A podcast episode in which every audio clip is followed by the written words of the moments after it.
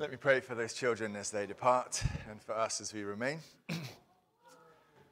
Father, every life is precious in your sight, but especially the lives of children, for you say that their angels always look on your face in heaven. And so, Lord, we pray that um, you would protect these children today, that they would learn wonderful things in your word and in their fellowship with one another, and that you would set them on a path to follow after you all the days of their lives. Jesus' name. As we remain here, Lord, please fill our hearts with your truth and make us love and adore you. We need you. Please feed us with this word.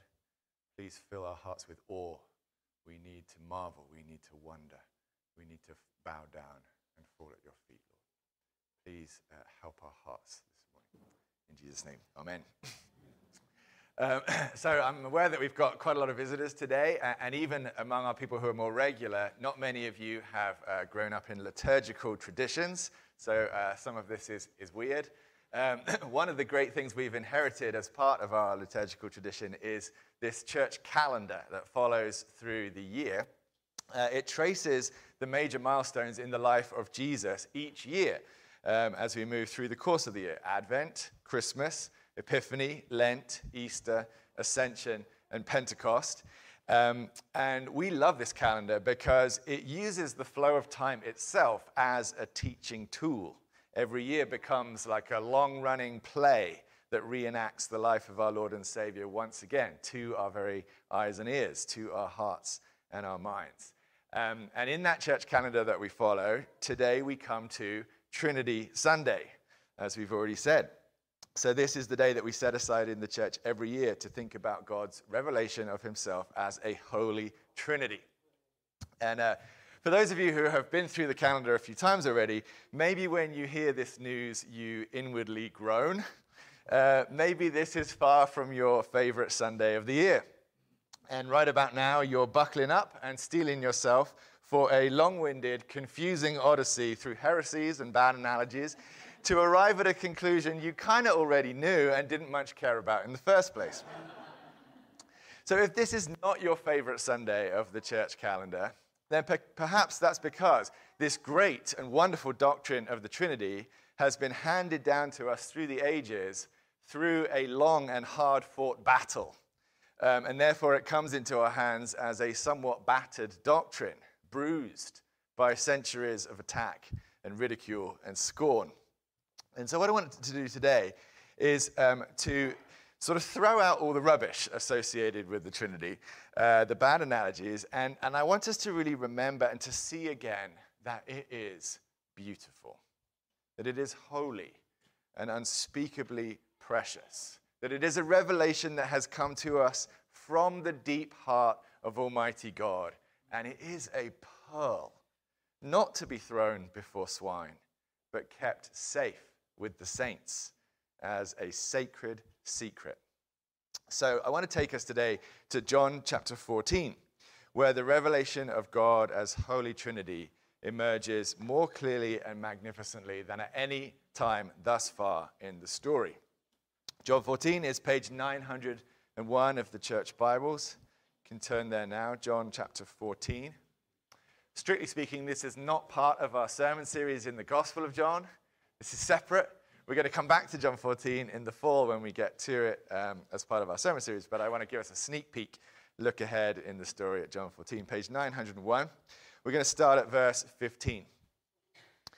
Jesus says, If you love me, you will keep my commandments, and I will ask the Father, and he will give you another helper to be with you forever, even the Spirit of truth.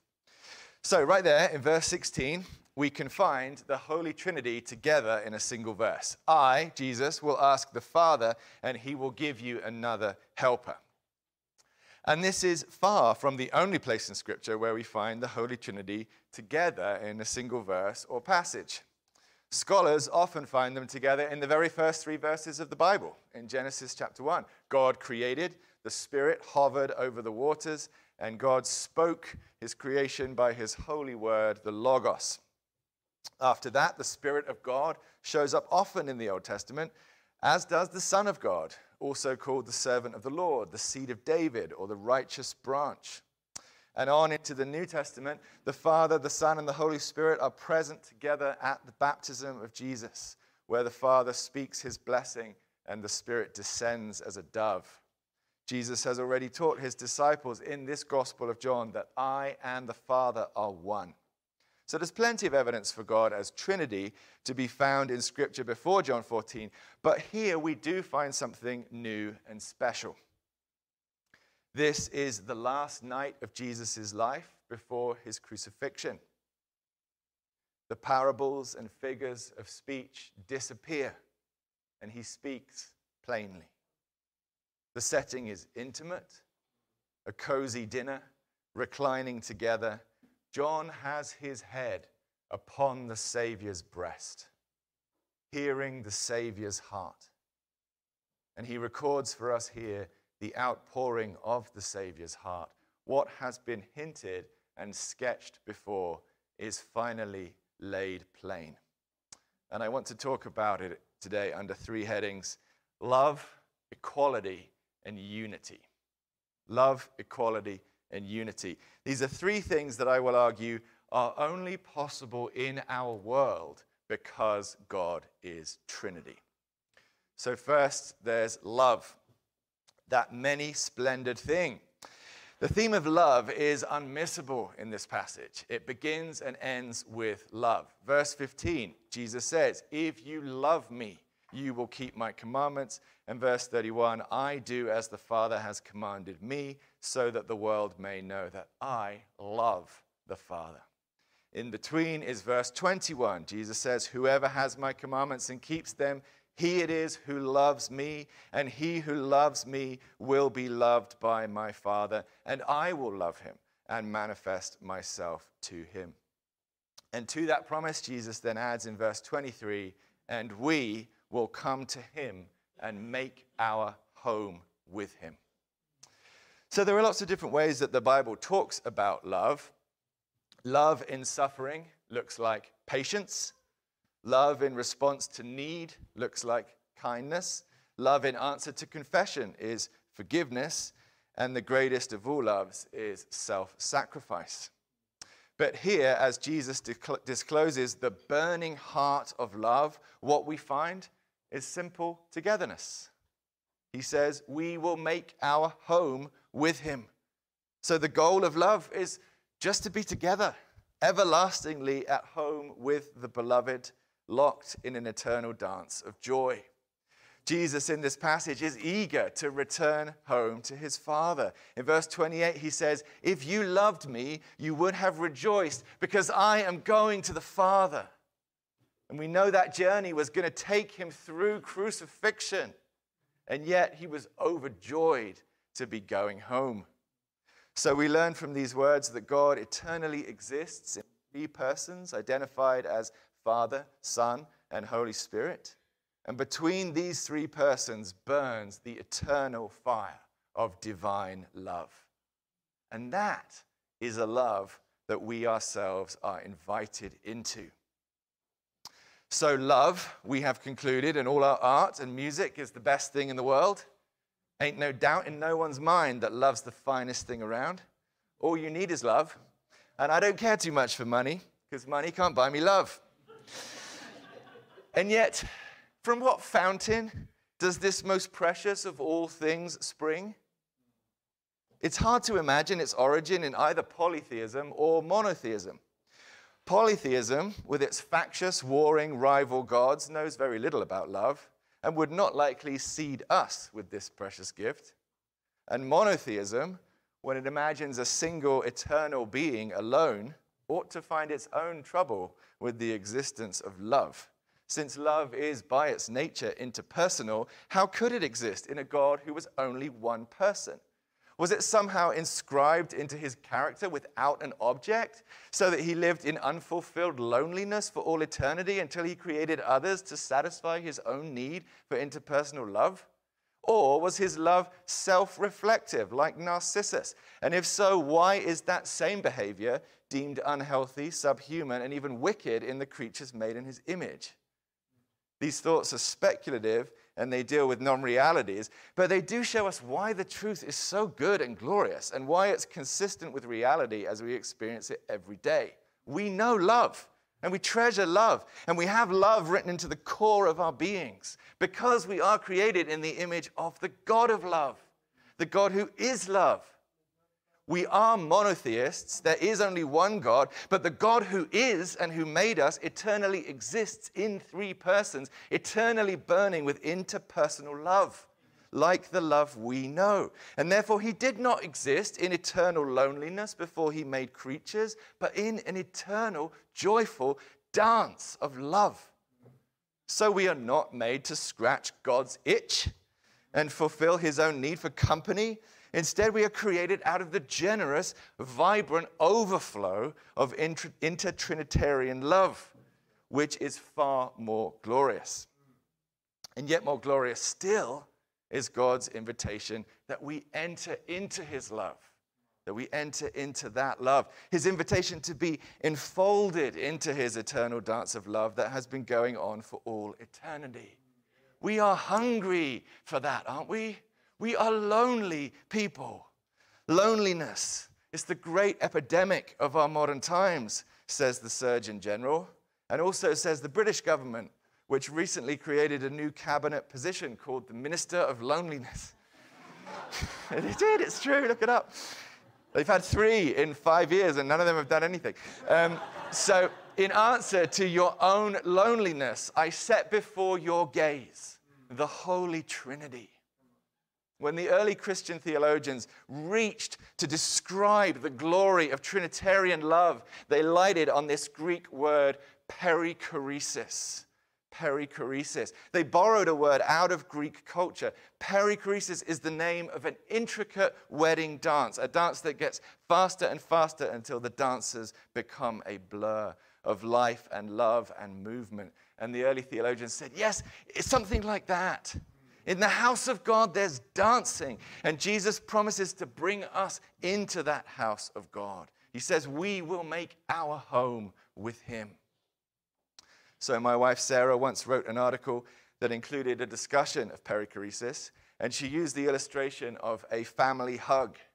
Parents, uh, maybe you've had this experience where husband and wife have a little cuddle in the kitchen, and one of the children runs in to join in the hug, to squeeze herself into the middle of it, to get into the midst of that exchange of love and affection.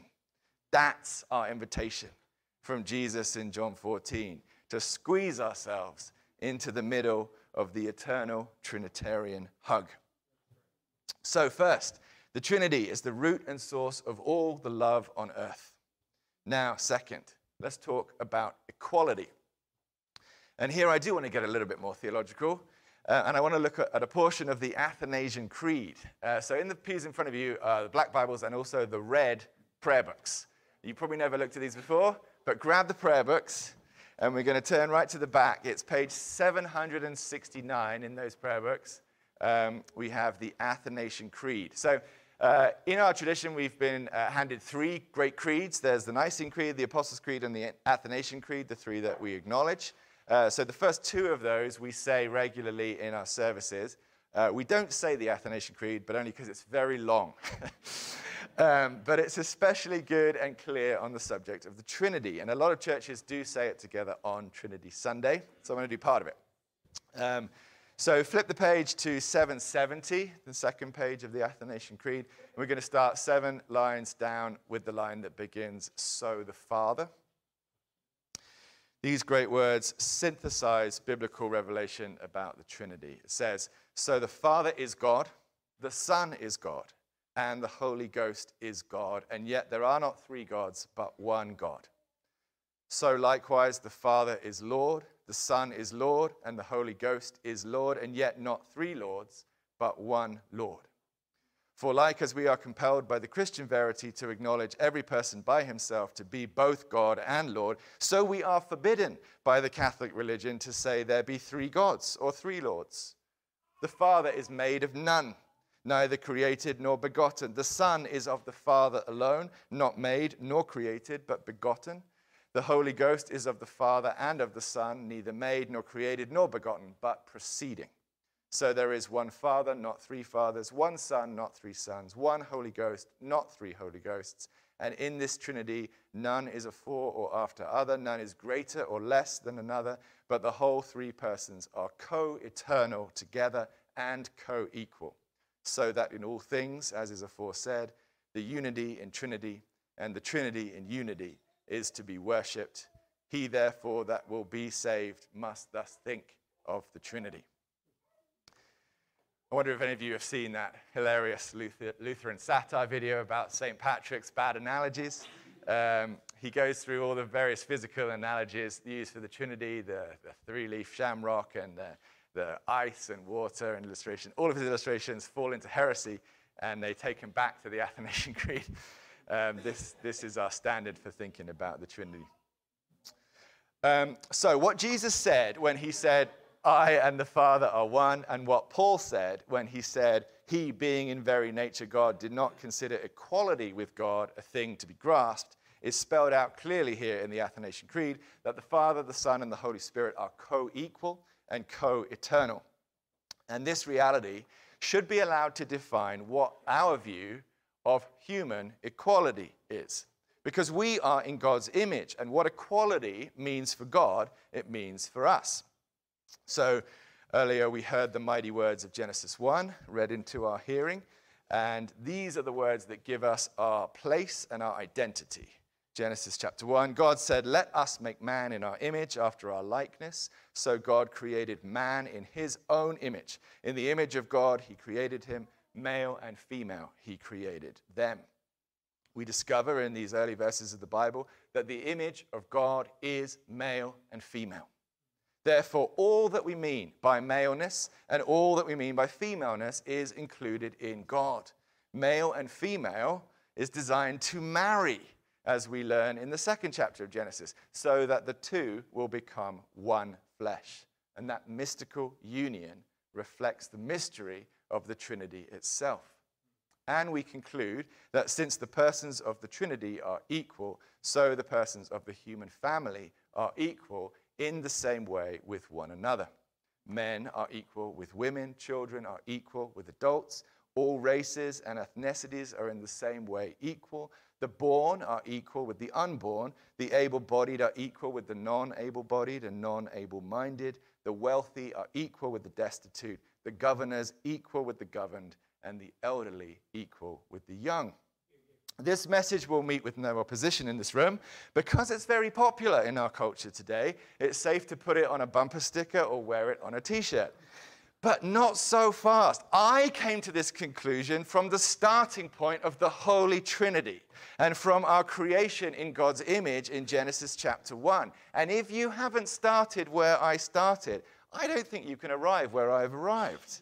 Not truly, not honestly, Thomas Jefferson wrote, We hold these truths to be self evident that all men are created equal. They're fine words and a great foundation for a country, but they are, in fact, very, very far from being self evident. You've got to prove it. The equality of all humanity was not self evident to any nation under heaven before Jesus. And even after Jesus, it was maybe the very last lesson to be learned on the earth. It was not self evident to Nebuchadnezzar or Alexander the Great or Julius Caesar or Ivan the Terrible or Attila the Hun or Henry VIII or Karl Marx or Joseph Stalin or Adolf Hitler or pretty much anybody else who's ever shepherded the beliefs of the world. There remains a very great and sincere need to prove it. And atheists and polytheists have no reasonable way to prove it at all. If they like the idea of human equality, they must hang it in the air like a sky city. And even monotheists who believe in the image of God should have much more trouble than they do proving equality. For why should there be in creation that which does not exist in the Creator? If it is not of Him, then it must be a corruption of Him because there's nothing else for anything to come from. And God has no equal. Nothing is less equal than a single person God in an empty eternity. So equality would more logically belong in the category of what is not God, of what is a corruption of God, than of what is like Him. So perhaps that is why Islam, when it is truly practiced, subjugates and silences women, demeans children, and is violent toward the infidel. Human equality needs proof. And I find none outside of the glorious Holy Trinity. Co equal and co eternal is the foundation stone. That is why we believe in human equality, because it is like our Maker. And therefore, it should get to define what equality is. We should understand our equality on the basis of Trinitarian equality. Therefore, equality does not mean sameness, since the Father, the Son, and the Holy Spirit are not the same. In John chapter 14, Jesus says in verse 26, The Helper, the Holy Spirit, whom the Father will send in my name. Once again, the Trinity appears together in a single verse. One is sending, one is being sent, one in whose name he is sent. They're distinct, they're not the same. In verse 28, Jesus says, The Father is greater than I. And we have to meditate on what that means. It's not greater in dignity, divinity, glory, or eternity, because all these things are shared by the Son. So maybe it's greater in rank, in role, or when it comes to the Son's incarnate human nature, as the Athanasian Creed says later on. But Jesus is clear in verse 31 I do as the Father has commanded me. So the giving and receiving of commands within the Trinity does not remove its essential equality. And we should understand our human equality in the same way. It is founded on this rock, and we are in God's image. So all men, women, and children are equal. Yes, all lives must be dignified, honored, and defended. But men are not the same as women and should not pretend to be the same. And there, there are proper God given roles within the human family. Children must honor their parents, wives submit to their husbands, citizens to their governments, workers to their employers, soldiers to their commanding officers. None of this in any way erases human equality, for it does not in the Trinity. And the Trinity is our model, first for love and next for equality. There is so much more to say on that subject, but that's all I have time for today. I've laid a foundation stone. Now, finally, let's talk about unity. Jesus hints at this subject in verse 20 when he promises, In that day, you will know that I am in my Father, and you in me, and I in you. But then Jesus gets much clearer a couple of chapters later on. So let's flip the page in the Bible to John 17 and verse 20. John 17, verse 20.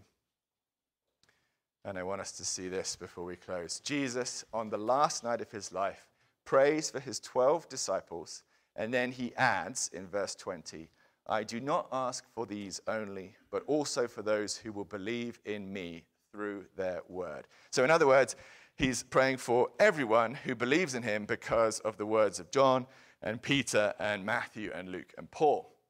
That, that includes me. Does that include you? Yes, surely it includes every Christian in every nation in the world, living or dead. And Jesus prays this for us in verse 21 that they may all be one, just as you, Father, are in me and I in you that they also may be in us, so that the world may believe that you have sent me. He prays, just as you, Father, are in me and I in you. Surely this prayer stops nothing short of asking for the unity of the Trinity itself to be shared with the family of faith. Would anyone but Jesus dare to pray this prayer?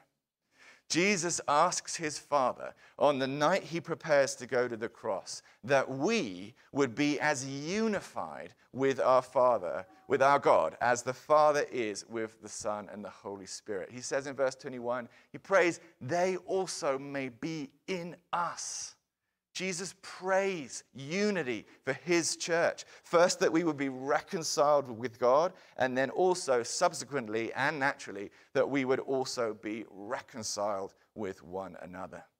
Verse 21 that they may all be one. This is wonderfully exciting news. This is where the church is heading. Because surely the Father will answer the Son's prayer. Will any power of hell or Satan stop that prayer from being answered? So, in which of your relationships are you struggling right now? Husbands, has your love for your wife failed? Have you stopped pursuing unity with her? Are you close to giving up? Jesus prayed and is praying for you that you and your wife would be one, even as the Father and the Son are one. That you have the power of the Holy Trinity behind your marriage. Can you be reconciled? Fathers, do you love your sons? Or has a root of bitterness grown up between you to separate and estrange you? Jesus prayed and is praying for you that you and your children would be one as the Father and the Son are one. Can you be reconciled?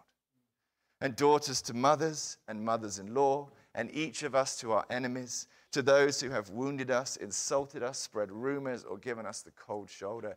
Jesus died not only to reconcile us to God, but also to reconcile us to one another. And his work on earth will not be finished until his prayer is answered and everything in heaven and on earth is brought together under one head and brought within the embrace of the Holy Trinity, within the perichoresis, eternal dance of love. Everything that is redeemed by the cross of Jesus. That's what Jesus had in mind when he made us, and he will not be satisfied until it is as he intended love and joy and peace on the earth. All this we know because God is Trinity. And on this solid foundation, we anchor love, equality, and unity. Within the human family, these are treasures that have no other foundation and no other hope. So, what begins as a mathematical puzzle, Trinity in unity, and unity in Trinity, turns away, turns away some people in confusion and others in scorn. But it turns out to be the precious heart of Almighty God that answers far more mysteries than it creates and fills our hearts with worship. As the hymn says, Holy Author, Holy Word, Holy Spirit, three we name thee. Still one holy voice is heard. Undivided God, we claim thee. Then, adoring, bend the knee and confess the mystery.